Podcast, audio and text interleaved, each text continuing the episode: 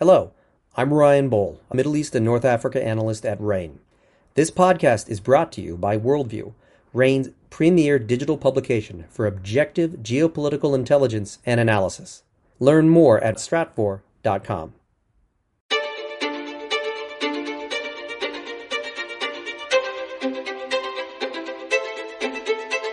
Welcome to RANE's Essential Geopolitics podcast. I'm Emily Donahue. Thanks for joining. One of the side effects of Russia's war in Ukraine is that Russian export bans have sent some commodity prices skyrocketing. One of those is fertilizer, a crucial agricultural product used the world over. So severe is the price hike that analysts are concerned about food shortages.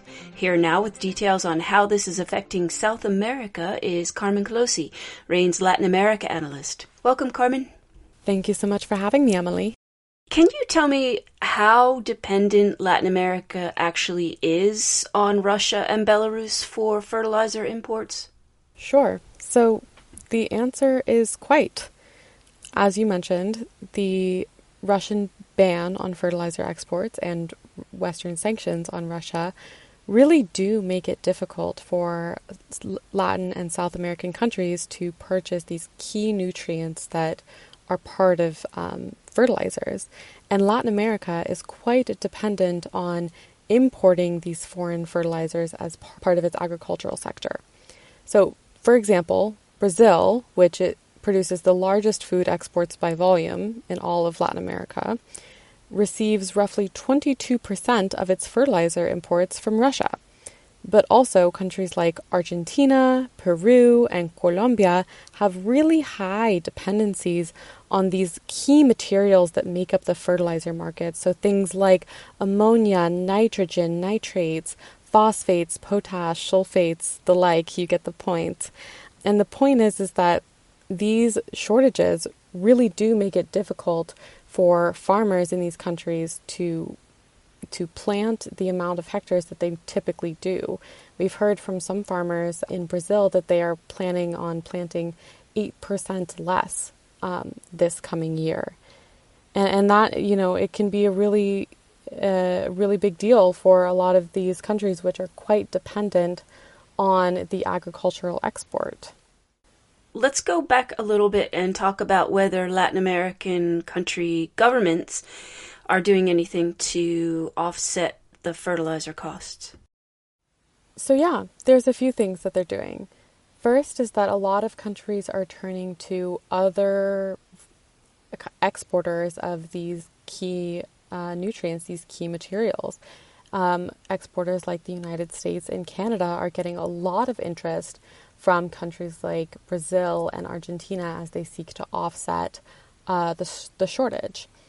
Another thing that countries are doing is they are declaring states of emergency in the agricultural sector. So, a great example of this is Peru, that recently declared a state of emergency over uh, fears of food insecurity. So, that will allocate a certain amount of taxes and a certain amount of government uh, budget towards this issue, towards the ability to potentially subsidize and import other fertilizer exports from places like the US and Canada. We are seeing candidates in Colombia, which is having its presidential race right now, um, making that a key part of their platform, which is really interesting. We see that there is a ton of emphasis right now on these fertilizer prices. And I did want to touch on this broader impact, which is a political impact. So there's this really interesting thing happening in Brazil um, Brazil, in an effort to maintain the fertilizer imports it has from Russia, you know, in an effort to maintain um, good relations with Russia, is not condemning the Russian invasion of Ukraine as vocally as other countries in Latin America have done so far.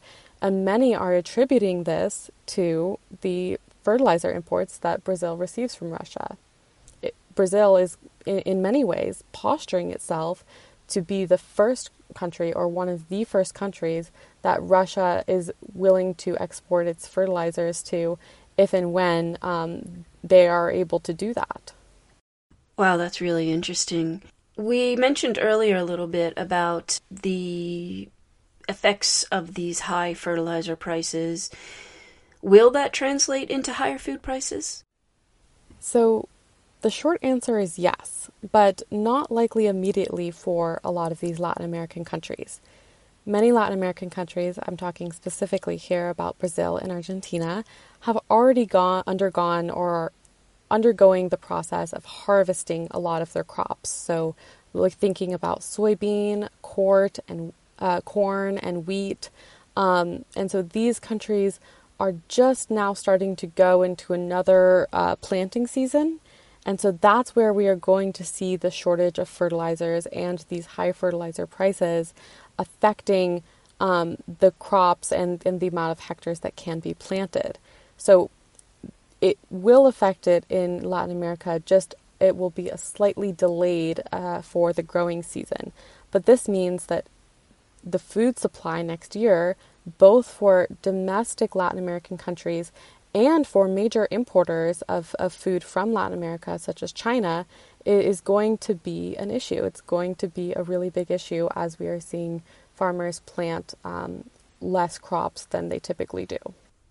Let's talk about the increased risks for Latin America, such as protests against these higher prices. What, what are you uh, forecasting?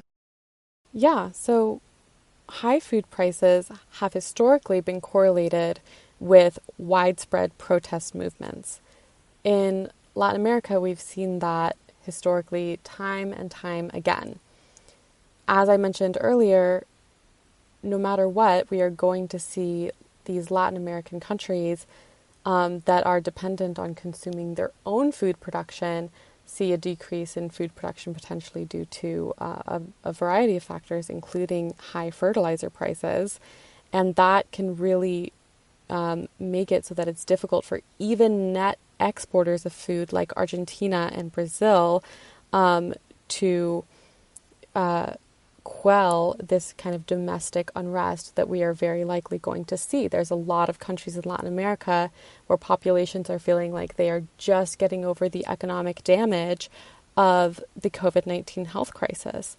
And now they are dealing with high food prices. So that the, these are the kind of conditions we look for when we're trying to think about where we are going to see large protest movements. That's going to create a really interesting phenomena is that countries that are exporters of food are going to be caught in between trying to implement export caps in order to cater to these domestic audiences and using these exports as a way to increase fiscal revenue. So it'll be really interesting to see what countries like Brazil and Argentina uh, will do in order to kind of make that balance between the domestic audience and um, uh, higher fiscal revenue. That is just fascinating. Carmen Colosi is a Latin America analyst at RANE. Thank you, Carmen. Thank you so much for having me, Emily. You can find Carmen's work in RANE Worldview, which offers objective geopolitical analysis and intelligence covering the global landscape. Subscribe today at stratfor.com. Right now there's a historically low subscription rate. Go to stratfor.com for details. I'm Emily Donahue. Thanks for listening.